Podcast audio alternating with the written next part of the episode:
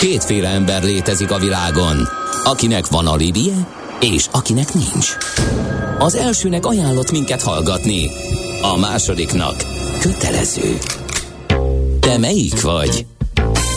Millás reggeli, a 90.9 Jazzy Rádió gazdasági mapetsója. Ez nem animi, ez tény. A műsor főtámogatója a Schiller Flotta Kft. Schiller Flotta and Rent a Car, a mobilitási megoldások szakértője, a Schiller Autó tagja. Autók szeretettel. Valamint a GFK Hungária, a cégek technológiai alapú szolgáltató partnere. Jó reggelt Jó kívánunk. reggelt kívánunk! Mindenkinek. Folytatódik a millás reggeli, de minek?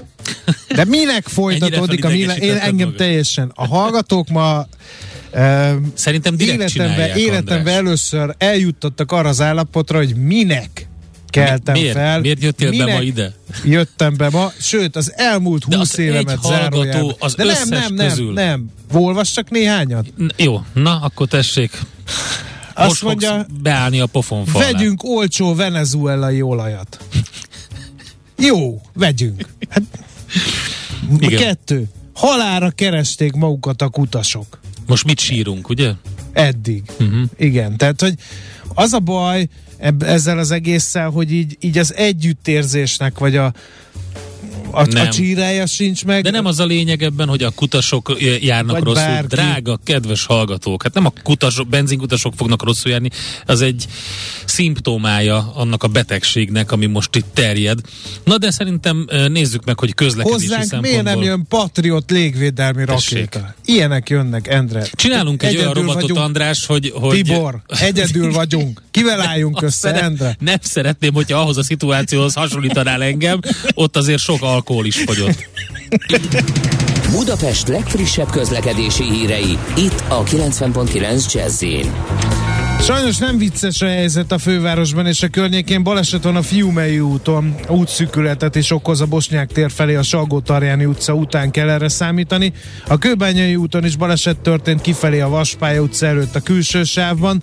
Sávlezáráson a Kossuth Lajos utcában az Asztóri előtt a belső sávban egy műszaki jármű akadályozza a forgalmat, és baleset van Soroksáron az Ócsai úton helyszínelnek az M51-es Az csomópontjánál. M4-es autóút főváros fele vezető oldalán a Gyömrői és az m 0 csomópont között erős a forgalom, jelentősen lelassult az előrejutás, a torlódásban még egy baleset is történt, a 28-as kilométernél sávzárásra kell készülni. Az m 0 a Grassalkovics út felé bevezetőn baleset, nagy a torlódás, egy helyben áll a kocsisor már az m 0 Mindenki olyan feszült ma reggel, mi is beleértve, engem Endre már a jó reggelt kívánokkal Figyelj, én azt mondom, hogy nézzünk körül Türkmenisztánban, Ott és adjunk jó. hálát az Istennek, hogy nem ott élünk.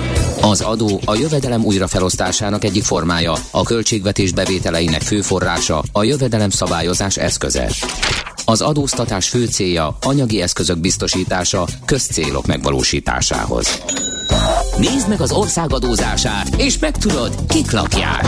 Adóvilág, a millás reggeli rendhagyó gazdasági utazási magazinja, ahol az adózáson és gazdaságon keresztül mutatjuk be, milyen is egy ország vagy régió. Adóvilág. Iránytű nemzetközi adóügyekhez. Hát kezdjük akkor a gazdasági történeti áttekintést Gerendi Zoltánnal, a BDO Magyarország ügyvezetőjével, adótanácsadó partnerével. Jó reggelt, szervusz! Jó reggelt, sziasztok! Igen, Türkmenisztánban vagyunk, hát ugye a Sejmutat követjük. Múltkor Üzbegisztán volt, most uh, át, hogyha földrajzilag el akarjuk helyezni, akkor Üzbegisztántól nyugatra, megyünk délnyugatra.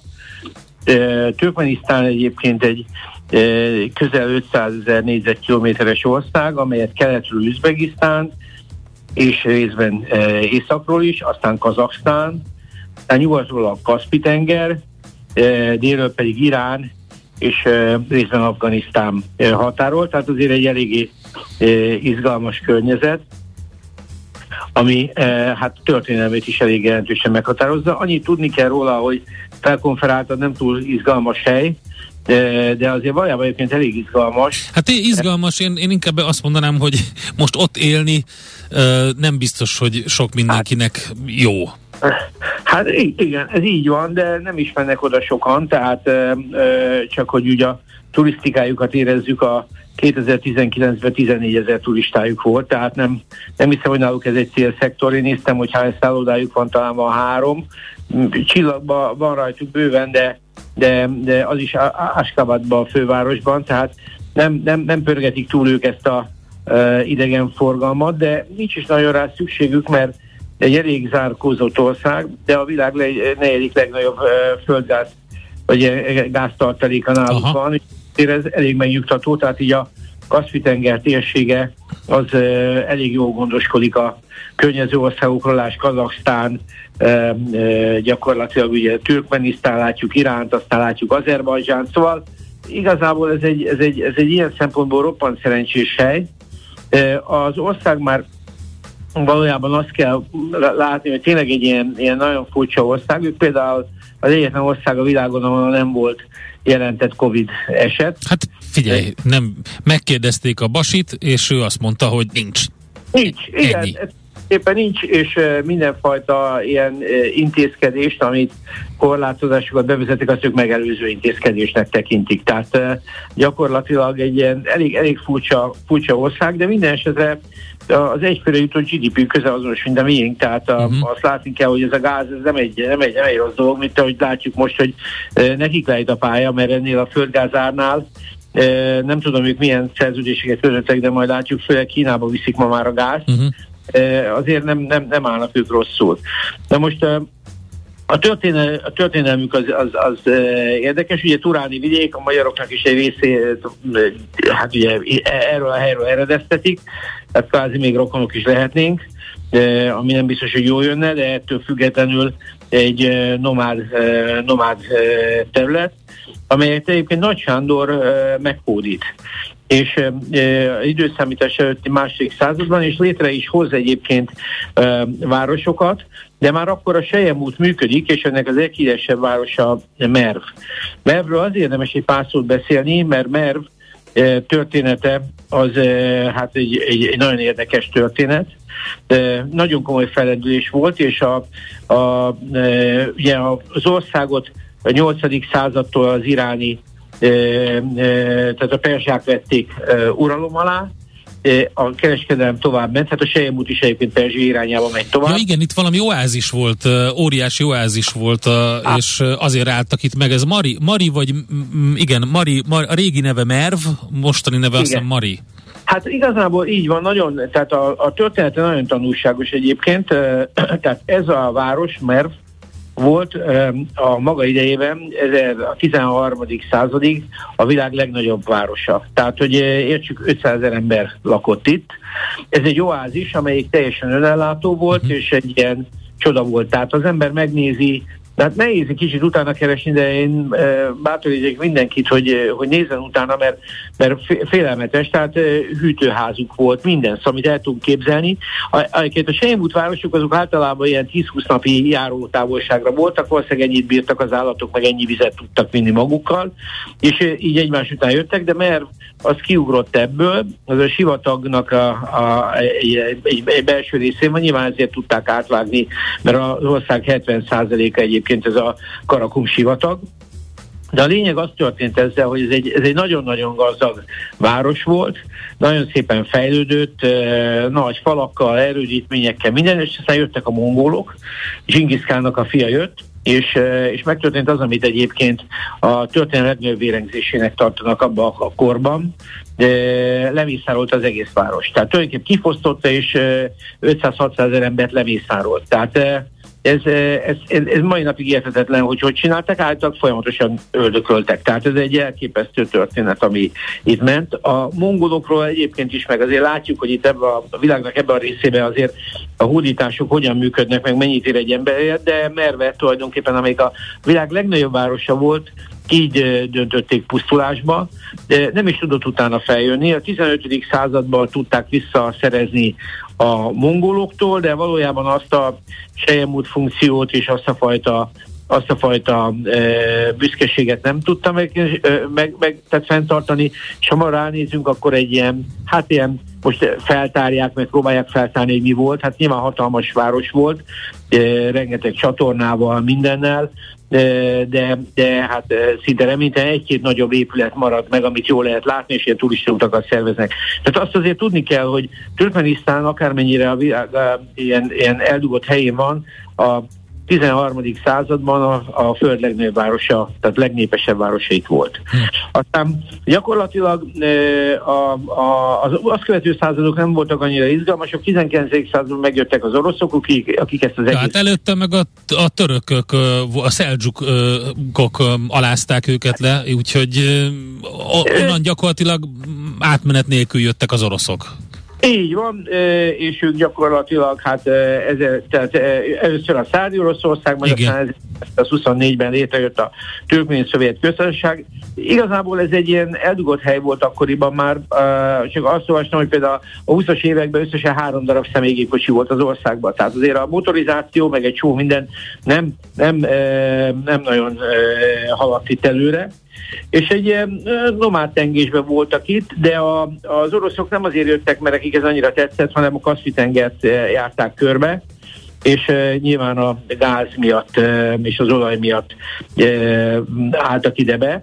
Egyébként hozzájuk fűződik az egyik ilyen nagy eh, nevezetesség, a 70-es éveket rengeteg fúrást végeztek, és ma van ez, a, hát, ma úgy hívják, hogy a pokol kapuja, de érdemes rákeresni a neten.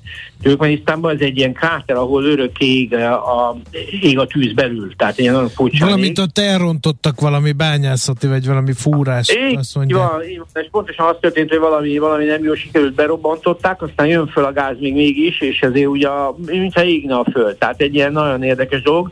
Aztán e, gondolkoztak rajta, hogy ezt akkor tényleg el kéne már tüntetni, mert nem jól néz ki, de ez egy elég jelentős kráter, 70-es évek óta így működik, de közben kiderült, hogy egy turisztikai látványosság lett.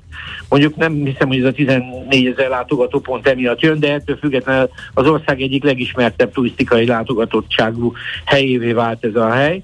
Tehát gyakorlatilag azért az orosz földgázkutatásnak is megvannak itt a hagyományai, de ez a hely ez ettől lett híres. Tehát bezárható lenne, de nem zárták be. Uh-huh. Mhm. 91 után, amikor a Szovjetunió gyakorlatilag feloszlatja magát, vagy me- me- megszűnik, akkor ők önállóak lesznek, azt követően a fáknak először a tagjai, tehát a független államok közösségének, de aztán 2009-ben kilépnek, és önállóak, de azért a függésük, vagy az együttműködésük igen erős a, a, a, az Oroszországgal. Na most a a, a földrajza az érdekes, mert délről Iránnal határos hegyei vannak, ott vannak a legmagasabb hegyek, legmagasabb hegy, hegycsúcs az 2900 méter, de egyébként az országnak a 70% a sivatag, tehát a 4% összesen, ami földrajzilag művelhető, és hát ott, ott általában gyapotot meg, meg gyümölcsöt termesztenek. Ez a gyapot, ez egy, ez, ez, én nem tudom, hogy ez áldás vagy átok, ez egy nagyon-nagyon nehezen megfogalmazható valami, mert van így gyerekmunkától kezdve minden, meg egyébként a, a, a, a, a Araltónak a drámáját is a, erre az öntözésre e, teszik, mert ugye ők elvezetik az Amudarja folyónak a vezeti, tehát a vizét. A Askabad is, a főváros is egy ilyen Karakum csatornából kapja, amelyik egyébként le van ágasztatva az Amudarjából, ami Afganisztánból érkezik víz ide, és hát ugye ez az a folyó, amelyik nem ér el az Aral-tengerig igazából, és ezért, ezért szárad nagyjából ki, de ebbe az üzvények is benne vannak. Tehát úgy néz ki, hogy a keleti része, ha vagy határvidék mentén folyik a főága ennek a folyónak, és a nyugati oldala, mert középen van nagyjából a, a sivatag, a, a déli, délnyugati részen folyik ez a Karakum csatorna, ami ellátja a fővárost is. Tehát valójában azt lehet látni, hogy egy, nem, egy, nem, egy, nem egy túl bonyolult ország. A, ebből eredően egyébként a mezőgazdasága, hát úgymond a populációból, a lakosság szempontjából jelentős, mert kb. 40-45 százalék, aki ezzel foglalkozik, és e, próbál ebből megérni. A gyapott világpiaci ára azért azt, ha kicsit ránéz az ember, az nem túl izgalmas, tehát nem egy, nem egy, nem egy siker történet, de mégis csinálják. A textiliparuk egyébként már a mervi időkből is e, követhetően nagyon magas szintű volt. Mai napig is csinálják, de hát a textilipar nem egy húzó ágazat manapság. És azt látom, hogy a fő termények a mezőgazdaságból a gyapot, meg a dinnye. Úgyhogy hát, ezzel a kettővel azért úgy, hogy is mondjam, nehéz labdába rúgni a világpiaci szinten. Hát igen, igen, igen. Szóval ez, ez így van. Úgyhogy valójában ők az olajipartól függenek, és egy időben a Gazprom felé szállították a, a földet, de mostanság már teljesen átálltak a, a kínai irányra, tehát gyakorlatilag az döntőhányadot Kínába adják el és hát ilyen szempontból fix bevételei vannak az országnak. Azt nem mondom, hogy ez a hollandi betegség, vagy a holland betegség lenne rajtuk, ami ugye azt jelenti, hogy annyira erős a ásványi kincsekből a bevétele, hogy semmi más nincsen, tehát el, el, elhanyagolják, mert nekik előtte se volt semmi. Tehát ugye egyébként az iparosodás az szerintem itt inkább egy ilyen irodalmi kategória, uh-huh. tehát nem, nem, nem amíg, amíg például Üzbegisztánban láttuk, hogy mennyi mindent felfedeztek, meg azért az oroszok sokkal intenzívebben az oktatás sokkal erősebb volt. Ez egy olyan hely, ahonnan egyébként évente elmenekülnek az emberek, és ugye ez egy ilyen, lehet, hogy ez a szocialista idők öröksége, ugye, hogy, hogy a legnagyobb érték az ember annyira, hogy, hogy, hogy bezárva tartják, és itt gyakorlatilag körülbelül szó szerint ez van, két millió emberük ment el, tehát a, a hivatalos statisztikájuk az, hogy körülbelül 6 millió vannak, de, de folyamatos a, a kivándorlás. Kivándorlás, igen, és erőteljes. Hát ebből is látszik, hogy ha, ha valami nem jó hely, akkor onnan az emberek megpróbálnak elmenekülni. Próbálnak, de nagyon-nagyon-nagyon nehéz kimenni, és, és hát ugye ezt most már ők is fékezik, de, de ez egy gond. Na most, a, amit az elején mondtál, ez egy, miatt az adózásra rátérünk, gazdaságilag egy nagyon-nagyon bonyolult környezet. Tehát most arról nem beszélve, hogy a nagyon sok ok nincs arra, hogy ennek a 4-5 millió embernek megpróbálja az ember valamit eladni. A nagy, tehát az olajipar az állami, és más nem nagyon engednek be, szóval nagyon sok ok nincsen arra, hogy itt valaki megjelenjen de ha végül is megtenné, akkor is azért sok kínáló dolgot nem talál. Tehát nagyon-nagyon, nagyon-nagyon problémás a, az ország. A korrupcióba eleve őket ére sorolják, ez a családi vagy ez a e, gazdaságból e, ered, ami igazából probléma a jogrendjük, tehát az, hogy cégnyilvántartások, meg egy csomó ilyen dolog nem, nem működik, tehát nagyon-nagyon e, macerás, úgyhogy a Coca-Cola is ben volt pár évig, de kiment, és a, a, a manát az ő pénzük, aminek elég erős a fluktuációrású, korlátozzák a dollárra való átláthatóságát. Ez, egy, ez a profit repatriálásnál egy, egy dráma, tehát úgy tűnik, hogy minden, minden, minden, minden eszközbe vetnek, hogy ne jöjjenek ide, de úgy tűnik, hogy nem, nem, nem is, nem is uh, van rá igényük. Tehát nem hiszem, hogy hogy ez a mostani vezetés úgy nagyon zavarná, és épp ezért teszi olyan kilátástalanná, amire az emberek elmennek, vagy próbálnak elmenni. Egyébként Törökországban mennek, mert a türkmény nyelv, az a török, török nyelv, tehát gyakorlatilag ilyen szempontból mennek tovább, és ott, ott, ott próbálnak szerencsét. Na most az adózásuk ennek megfelelően szintén nem egy roppant attraktív valami, ugye állami cégek fizetnek valószínűleg állami adókat, mert a magángazdagság az, az, az szinte minimális. A, van áfájuk egyébként, az 15 százalék, a társasági adójuk az e, gyakorlatilag e, 20 százalék átlagba, de, de normálisan kisvállalkozóknak van egy 8 százalékuk, e, akkor e, a azt lehet mondani, hogy vannak különböző ilyen, hát ilyen fejlesztési alapjaik, ami alapján kedvezőbe lehet de adózni, de, de valójában ez nem jelentős, helyi adójuk nincs, és az SZIA-juk meg 10%. Tehát valójában nem adójogilag nem egy túl izgalmas környezet, de úgy tűnik, hogy nincs nagyon mit adózni, mert, mert ahogy én látom, itt, itt vagy munkabérből ér valaki, vagy hát a vállalkozásban lehet, hogy itt egy picit az elmúlt pár évben, tehát tényleg annyira eldugott hely, hogy nagyon nehéz apakész információkat kapni. Áskában, tehát eh, itt BDO iroda sincs, tehát eh, én is úgy szedtem össze az információkat, hogy úgy a kollégáim segítettek ebben. Tehát nem egy nem egy, nem egy világ közepe, de viszont meglepő, hogy a föld negyedik legnagyobb földgáz tartalékán ülnek, Igen, hát ez talán egy nem csak geológiailag fontos lokáció lehet Türkmenisztán, hanem ez a tartalék, ami még érdekessé teheti. Hát, hát a türkmén földgázról nagyon sokat beszéltünk Magyarországon is már. Jó? Ennyi. Átérünk a politikára hamarosan, Botondal. Köszönjük szépen, Zoli. Nagyon szívesen, sziasztok! Gerendi Zoltán, a BDO Magyarország ügyvezetője, adótanácsadó partnere eh, foglalta össze Türkmenisztán. Kicsit a történelméről beszélgettünk, gazdaságáról, adózásáról. Hamarosan jön Feledi Botond, politika következik, és Türkmenisztán továbbra is. Folytatódik az adóvilág, a millás reggeli rendhagyó gazdasági utazási magazinja. Nézd meg egy ország adózását, és megtudod, kik lakják. Adóvilág. Iránytű nemzetközi adóügyekhez és Feledi Botont külpolitikai szakértő a vonalban. Szervusz, jó reggelt! Sziasztok, jó reggelt kívánok! Miről beszéljünk arról, hogy meghalt a Niamazov, és akkor lett helyette a állítólag törvénytelen fia, akinek az el- keresztnevét nem tudom kiejteni, de Berhi Muhamedov. Berhi Muhamedov, nagyon jó, így van, így van. És most ugye az ő fia vette át éppen március 19-én a e, forgó stapéta botot, tehát jók vagyunk megint az időzítésben. Aha, tehát din- um, dinasztikus a sztori akkor most már. Innentől kezdve nyíltan dinasztikus, tehát ugye a e, Gurbánguitól most a Szerdár e, Berdi Muhamedov vette át a, a elnöki e, jogkört, a 40 éves fia, tehát 1981-es születésű, korábban miniszterhelyettes, helyettes, meg mindenféle második pozícióban, hivatalos címén a nemzet fia.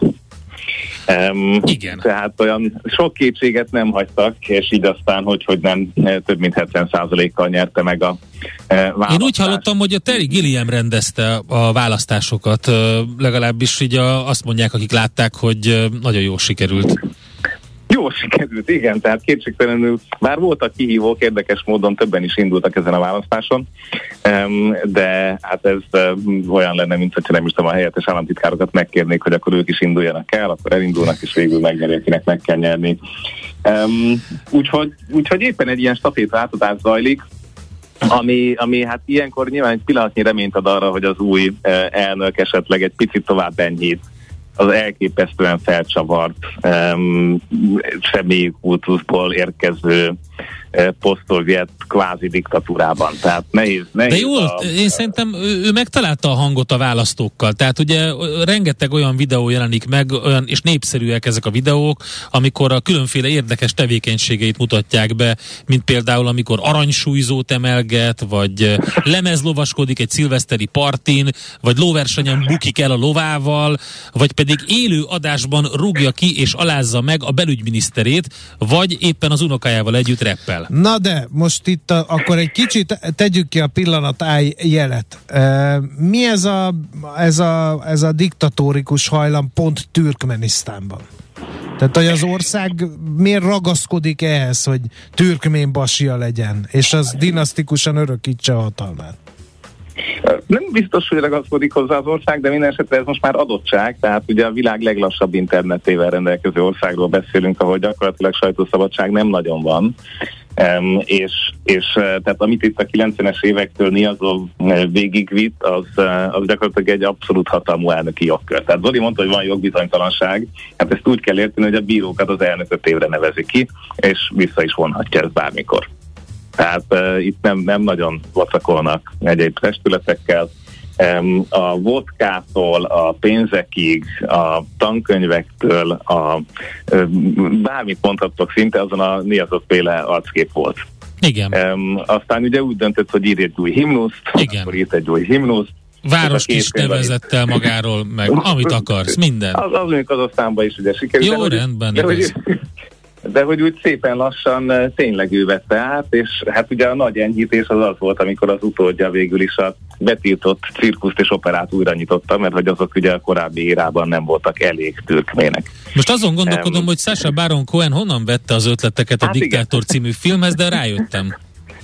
Igen, igen, tehát nekem is teljesen egyértelmű volt a párhuzam, hogy ez bizony-bizony innen jöhet, mert hát bármit, amit láttunk itt, az így működik. Minden esetre most éppen 19-én, tehát tegnap előtt letette a korára és a uh, ország alkotmányára az új esküt a, a, a harmadik elnök, ugye itt a kvázi függetlenedés óta, úgyhogy az új türkmén basival majd biztos fogunk látni itt a türkmén tanácsban is újabb fotókat Um, és, és tényleg azt kell elképzelni, hogy ez egy ilyen furcsa semlegességbe burkolózó ország, ami a külpolitikát illeti. Tehát, hogy, hogy tényleg annyira zárkózottak, még, még a többi közép-ázsiai országnál is jóval zárkózottabbak. Kvázi közép-ázsia észak-koreája, ez már lehet, hogy egy kicsit messzire megy, de hogy értsük azt, hogy, hogy ez tényleg itt még, még, még az országon belüli utazás is nehézkes volt, nem hogy elhagyni az országot, vagy bejutni oda. E, tehát ez egy nagyon elzárt terület, aki, aki valószínűleg egy nagyon szűk elit elérdegelt a gázból. És hogy most ezt a, a, ez az egész gázkereslet növekedés és Türkmenisztán újrapozícionálásának a lehetősége kimozdítja el, vagy ehhez kell nekik több beruházás, több pénz, uh, több lehetőség. Ugye ez az, amiben gondolom nyugati szinten reménykedhetünk, és lehet, hogy nem véletlen, hogy végeredményben az előző elnök ugye lemondott, és most 7 évre megválasztották a fiát, tehát lehet, hogy ebben is van, van egy kis stratégiai mozgás, hogy nyissanak egy picit a, az újabb lehetőségek felé, tehát egy ilyen kis medvegyesszerű um, nyugattan. Ja, hogy majd visszajön a papa megint? Nem biztos, hogy visszajön, nem a visszajövetelen van a hangsúly, ja. hanem azon, hogy van egy eladható figura. Tehát, ja, ja, ja. Hogy, uh-huh. akinek a kezéhez még annyi minden nem kötődik, tehát őt, őt talán még, még be lehet vetni ilyenkor egyszerűbben ezeken a tárgyalásokon. Hát ez lenne a, ez lenne a tippem, de ugye ez a 96-os um, semlegességi történet, ez tényleg egy olyan dolog, ami, ami még, még a kínaiak szempontjából is egy kicsit olyan kieső területté teszi, akkor is, hogyha egyébként ugye az energiaexport az működik, de, de mondjuk tehát nem azt kell gondolni, hogy ők azok, akik a Sankai Együttműködés szervezetével a e, legaktívabb e, résztvevők. Ugye ez a többi közép-ázsiai országban e, egy fontos dolog, most ráadásul pont kínai elnöke lett a szervezetnek a rotációban, de hogy ezekből ők, ők mind igyekeztek kimaradni. Szóval, hogy egy, egy fura országról beszélünk. Um, egyébként az mennyire um tesz jót vagy rosszat éppen ennek a berendezkedésnek, hogy ott ülnek eh, egy hatalmas földgáztartalékon, ami most egyre inkább stratégiai cikké lép elő, ahogy látjuk az árfolyam alakulását. Ez eh, puhítatja, vagy éppen keményíteti a, a türkmén diktatúrát? Hát ugye az európai megújuló stratégia majd alássa mindenféle gázárnövekedést, reméljük, hogy inkább hamarabb, mint később. De a, a komolytalankodást félretéve, bár tényleg van ilyen stratégiai szándék, de hát azt látjuk az öbölmenti monarchiákból, hogy az ilyen típusú berendezkedés az kiválóan el tud lenni hasonló modellen. És ugye tényleg egyébként relatív pici a népesség, tehát hogyha, hogyha magad a, marad a magas átszint, akkor ezt a kis népességet ellátni ennek a bevételéből egy picivel jobban, az nem egy, nem egy akkora történet. Ugye ez az, ahova eljutott mondjuk Kuwait, uh-huh. Szaudarábia és a többi ország, vagy kvázi ösztöndíjon van a fél lakosság, vagy valanyi jogon járó fizetésen, és a, és a dolgozó vendégmunkásokat pedig kizsákmányolják. Tehát, hogy e, sajnos itt még van ilyen típusú forgatókönyv is, hogy ebbe az irányba fejlődjön a rendszer. Uh-huh. Mi a helyzet a különböző nagyhatalmi játszmákkal Türkmenisztánnal kapcsolatban? Orosz érdekszféra és kész? Um, így van, tehát itt azért az orosz, orosz érdekszféra, hogy azt a többi országnál is néztük, az meglehetősen domináns, de ők azok, akik, akik még ezekből a mozgásokból is úgy valamennyire ki tudtak maradni, vagy inkább kimaradtak, és a saját dolgaikkal voltak elfoglalva. Um, de az tény, hogy az oroszoknak főleg most a, a gáztörténet miatt, um, hát a versenytárs az talán ugye egy erős kifejezés, de mindenképpen egy olyan um, pozíciót feszegetnek ott a, a, a déli vidéken, ami, ami Moszkva számára érzékeny lehet, és ebbe az egész kínai-orosz kapcsolatban is ki tudja, hogy eh, hogyan rondít bele eh, Türkmenisztánnak a, a energiaexportja. Tehát, eh, azt hát ő Kínába exportál, arra, nem? Főleg. Így van, így van, hmm. Kínába exportál. Tehát erre számíthatunk, hogy itt az orosz érdeklődés megnő, úgy is mondhatjuk, hogy az orosz műveletek adott esetben egy kicsit fokozódnak. Hát kiderül, hogy majd az új elnök úr mennyire készült fel erre. Hát volt itt már minden, itt kiskutyát adtak Putyinnak, hogy valami ilyesmi volt annak idején, ha jól emlékszem. Az nálunk volt, nem? Ja, ja, hú, figyelj. Ezeket a sztánokat keverem. Na mindegy. Mit Magyar Isztán. Jó ez a hétfő, én látom, hogy Igen, mindenki csak ideges. Igen. Nem, úgy emlékszem, hogy még a, még a a Berhi Muhamedov adott valami kis kutyát, vagy valami, valami Na, kis állatot adott, ugye az nem biztos. akármilyen kiskutya, most nem emlékszem a fajta nevére, de éppen most találták ki, hogy külön nemzeti ünnep lesz annak a kutyatenyésztésnek a napja. Ja, na, tessék, látod? Tehát ez egy, ez egy pontos kutya dolog, bár nem vagyok most abban biztos, ez, ez már a szakterületemen túl terjeszkedik, hogy vajon mit tud ez a kutya, de a hallgatókra ezt bízunk rá szerintem, akkor inkább Aha, ilyen jó, majd, jöjjenek. meg, majd megírják 0 30 20 10 909 Viber, eh, SMS, ezeket várjuk főleg. Jó, rendben van. De már Hát van a türkmél lovaknak is napja, azt Na, ne tessék. felejtsük el, még véletlenül se. Na, hát a ménesünk is van, úgyhogy Igen. akkor azt is tudjuk itt a tűzmény tanácsba eh, keresztezni. Hát csupa, csupa lehetőséget föltártunk itt. eh, És úgy hívják Az a a kutyafajtát, hogy közép-ázsiai juhász Na, kutya, igen. azaz alabai. Igen, igen, ez az. Alabai, azaz, Igen. igen, igen, igen, igen. igen. Gyorsan utána. Igen, na, cuki feje van, tehát nincs, nincsen. Tenyészék ezerrel nyugodtan, tehát nagyon Jó van, Botond, köszönjük szépen. Jó, hát azt hiszem nem érdemes tovább. Egy kis cukiság is belefért a végébe. Így van. így van. Állítólag Most mindent el lehet adni gyerekkel, meg kutyával, mi megpróbáltuk. És vénesre. Na jó, menjünk, menjünk. Köszönjük. Inkább hallgatóknak is jó munkát, koncentráljunk egy jó hétre. Sziasztok! Szia, szia! Feledi Botont külpolitikai szakértő volt az, aki külpolitikailag, geopolitikailag beszélt És Türkmenisztánról. kinológiailag. Igen, így van, így van. Adóvilág, a millás reggeli rendhagyó gazdasági utazási magazinja hangzott el, ahol az adózáson és gazdaságon keresztül mutatjuk be, milyen is egy-egy ország vagy régió. Adóvilág, iránytű nemzetközi adóügyekhez. Aranyköpés a millás reggeliben. Mindenre van egy idézetünk. Ez megspórolja az eredeti gondolatokat. De nem mind arany, ami fényli. Lehet kedvező körülmények közt gyémánt is. 135 éve született Kassák Lajos, előtte tisztelgünk aranyköpésünkkel, mert így hangzik, a gyors siker butit, kiveri a fogaidat, és könnyen milliómossá tesz. A középsőt azt nem egészen értem a jelen kontextusban. Én láttam sok olyan új millió most, akinek szép fogai voltak. Lehet, hogy És- előtte kiverték, és utána kaptak újat? Igen, Értem. lehet. Aranyköpés hangzott el a millás reggeliben. Ne feledd, tanulni ezüst, megjegyezni arany. Szerencse fia vagy? Esetleg a szerencse lánya? Hogy kiderüljön, másra nincs szükséged, mint a helyes válaszra. Játék következik. A helyes megfejtést beküldők között minden nap kisorsolunk egy páros belépőjegyet a Budapesti arénába, a Budapest arénában hétvégén megrendezendő Garden Expo kerti életmód kiállításra.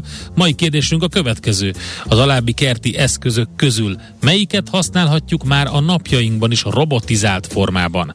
A. Lombfűrész, B. Fűnyíró, vagy C. Metszőolló. A helyes megfejtéseket ma délután 16 óráig várjuk a játékkukac jazzy.hu e-mail címre. Kedvezzem ma neked a szerencse! Van egy mágikus hang a parketten, amire minden színes öltönyös bróker feszülten figyel. Ha megszólal a csengő, jöhet a roham. Báj vagy szel, vétel vagy eladás. Persze minden attól függ, mi történik a csengő előtt. Before the bell. A millás reggeli amerikai piaci rovata, hogy tudjuk, melyik gombra nyomjunk, még mielőtt a Wall Street kinyit. Részvényosztály, vigyáz, becsengettek. Na, milyen ö, papírok mozgását, vagy folyamatok mozgását figyeljük most az amerikai piacnyitás előtt. Kérdezzük mindezt Bodnár Martintól, az Erste befektetési ZRT USA Desk üzletkötőjétől. Jó reggelt, szia! Sziasztok, üdvözlöm a kedves hallgatókat! Mit hoz az energiaválság? Hát sok bizonytalanságot összességében. Annak ellenére egyébként, hogy előző héten uh, rallit láthattunk, pontosan az energiaválság is, meg ez az egész orosz-ukrán háború uh, rányomja a pecsétét a piacra.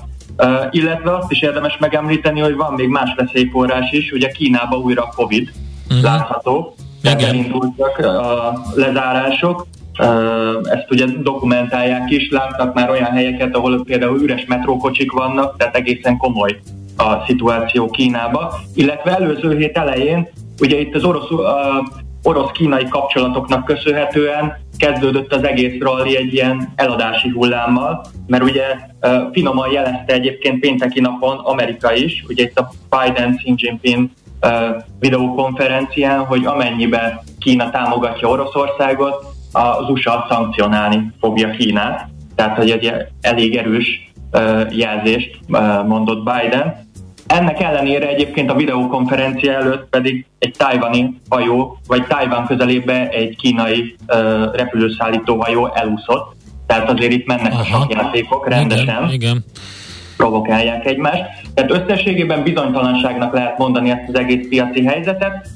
Ennek ellenére viszont az év legnagyobb emelkedését produkálták az indexek. Az S&P 6,2%-ot ment a héten, a Dow 5,5-öt, a Nasdaq megvezette a tech rallit egy 8,2%-os emelkedéssel, és mindezt igazából a Fednek köszönhető, hogy 25 bázisponttal emelte a kamatot, és e, itt jön a képbe pontosan az orosz-ukrán háború által ugye az energia áraknak a növekedése, illetve ugye a kínai Covid miatt az ellátásláncbeli problémáknak a továbbfokozódása. Ugye azt gondolja a Fed, hogy itt fokozatos emelésre van szükség, nem hirtelen nagyra, mert azt gondolják, hogy az ilyen típusú geopolitikai helyzetek, és ugye itt a különböző komoditiknak az árának a felszökését nem monetárpolitikailag kellene nagyon hirtelen megfogni, hanem szépen kiegyensúlyozottan. Így tudják elkerülni a recessziót is, de egyértelmű, hogy tovább fog az infláció az USA-ban maradni. Év végére egyébként 4,3%-ot várnak, és egyébként további szigorítást meg májusban terveznek még, amikor elkezdik a mérleget is csökkenteni. Uh-huh. Mit, va, geopolitikai kockázatok, illetve nyilván az, van az is, az Egyesült Államok, Kína szerepe, van Biden látogatása, szóval sok minden van, ami esetleg ami zavart okozhat a, a, a tőzsdei kereskedésben. Igen, és ezeken kívül kell kiszűrni egyébként a külön vállalati eseményeket is, uh-huh. mert ugye a kettő egyszerre mozog, és egyébként rengeteg ilyen lesz ezen a héten is. Például az egyik legfontosabb az, az, hogy hétfőtől csütörtökig lesz egy ilyen tech konferencia, NVIDIA-nak a GTC nevű 2022-es konferenciája. Ez egy ilyen globális mesterséges intelligencia konferencia lesz fejlesztők számára, itt a fő témák egyébként ez az Omniverzum lesz, ugye a mhm. Betaverzumnak az egyik platformja, kibervédelem, adatközpontok szerepe, kriptók, mesterséges intelligencia és a, a jelenleg is következő GPU-knak a architektúrájának ugye a kidolgozása, meg hogy milyen fejlesztéseket tudnak végrehajtani. Itt nem csak az Nvidia-n lesz a hangsúly, mert itt a Metától, Disney-től, Visa-tól, Microsofttól lesznek ott különböző fejlesztők, illetve a Too Simple-től is. Ők egyébként egy ilyen kamionoknak önvezető technológiát fejlesztő cég, tehát érdemes lesz figyelni, mert bármilyen új terméket bejelentenek, vagy bármilyen új partneri kapcsolatot, ugorhatnak rá egyből az árfolyamok. Uh-huh. Csütörtökön egyébként még a Modernának lesz érdekesebb. Na, uh, izgalmas, igen. Igen, egy ilyen virtuális vakcinanapot tartanak a befektetőknek, és itt azt fogják ecsetelni, hogy az mRNA technológiát hogyan tudják használni, hogy a koronavírus oltáson kívül, tehát hova, hogyan tudják tovább fejleszteni ezt az egész technológiát, illetve hogy sikerül elfogadni a második emlékeztető oltásnak ugye a beadványát, hogy szükség van erre, vagy nincsen szükség, erről is fogunk információt kapni. Ami meg egy ilyen picit kisebb hír, az az, hogy de a spekulánsoknak szerintem gyöngyszem, hogy ugye a High Crop Mining Holdingot, ez egy ilyen aranyezős bányász cég, ugye itt előző héten bejelentette az AMC, ugye a MÉM részvény, a mozis cég, hogy 22%-ot belevásárol, tehát diversifikál, egy kicsit, és az összes ilyen fórumon, tehát Redditen, mindenhol a High Crop lett most az egyik legnépszerűbb cég, úgyhogy óriási rallira készíthetünk most is fel, előző héten hatszorozott, kicsit visszaesett, úgyhogy tovább folytatódhat ez a, az őrület a héten is. Hát nem lesz kevés az izgalom, azt kell, hogy mondjam, folytatódik ez. Igen, igen. Egyébként még lesz jelentés is ezen kívül, tehát hogy egy kicsit ilyen konvencionálisabb irányba menjünk. A Nike hétfőn zárás után fogja publikálni a számait. Nike? Igen, Nike, Aha. Nike.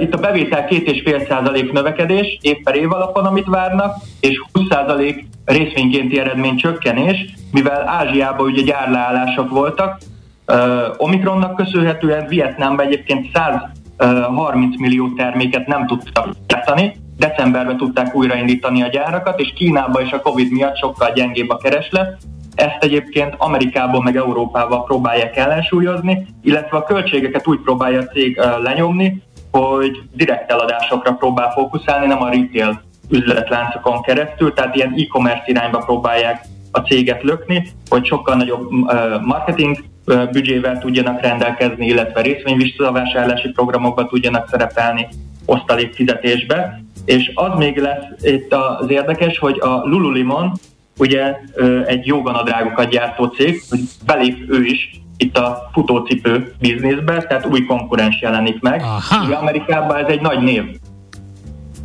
Nem, nem tudom, hogy itt mekkora, tehát hogy itt nem biztos, hogy mindenki ismeri, de ott ezek a joganadrágok szinte nagyon sok mindenkinek vannak egy háztartásban. Megtippelem, hogy nem nagyon ismerős ez a márka itthon, de ez lehet, hogy csak a stúdióban lévők számára. De köszönjük szépen. Hogy néznénk ki mi joganadrágba, még az oly én, márkás én, is? Én jól, köszönöm szépen. Marti, örülök, hogy ezt is bedobtad ide, figyeljük akkor ezeket a sportszereseket is. Köszönjük, köszönjük szépen, jó munkát! Nektek is, sziasztok! Bodnár Martin, az Erste befektetési ZRT Usodeszk üzletkötője beszélt arról, hogy milyen mozgásokat vár a piacon, és mire érdemes odafigyelni. Minden attól függ, mi történik a csengő előtt. Before the Bell. A millás reggeli amerikai piaci rovata hangzott el. András, egy ilyen joganadrággal, légy szíves, lepjél már meg engem és Czoller Andit. Nem akarja. Próbálom ez melyik, nem ez elképzelni. Ez a, nagy, ez a bugyogós jellegű? Mert azt nem. nem. Én azt szeretnék egy olyat nyárra föl. Az, amit az MC Hammer Igen, így van. Egy M, csak nem meg. abban a mintás izében, nekem egy egyszerű pamut, valami szürke, vagy tudom én, földszínű, olyasmi kell. Ezt tőlem várod, hát, hogy Most mondtam el, hogy mit szeretnél. Figyelj, a születésnapom csak a nyár végén van, illetve ősz elején, tehát azt ne várjuk meg, Nézd. de a névnapom az jó lesz. Ha te hordod ezt, Milyen egyébként a múlt héten volt Eden névnap, megköszöntöttünk. De az nekem ez eliramlott, az, mert... Figyelj, a, a rosszaságban élen jársz. De az, amikor egy kis kedvességre lenne szükség, egy kis odafigyelésre, Endre, egy én legyártom neked a joganadrágot, te azt hajlandó vagy rendszeresen, nem csak alkalomszerűen nagy nyilvánosság előtt viselni, akkor... Én figyelj, szerintem... Szóval Randival összeállunk, keresünk valamit. De az csak azt a én bugyogósat, ami... matracot, és akkor... Igen, aminek az ülepe tér, térnél van, tehát azt a fajtát. Na jó, ne nyert túl magad. Szerintem. Különben nincs értelme. Jó, meglátjuk, Endre, mit hoz a Mikulás. Most szerintem csónakázzunk át Szoller Andira és a hírekre. Én, addig, mondjam, én, én addig csinálok egy napköszöntést, jó? És akkor utána... Nap üdvözlet, de mindegy. Én, én mindegy, én köszönteni fogom. Műsorunkban termék megjelenítést hallhattak.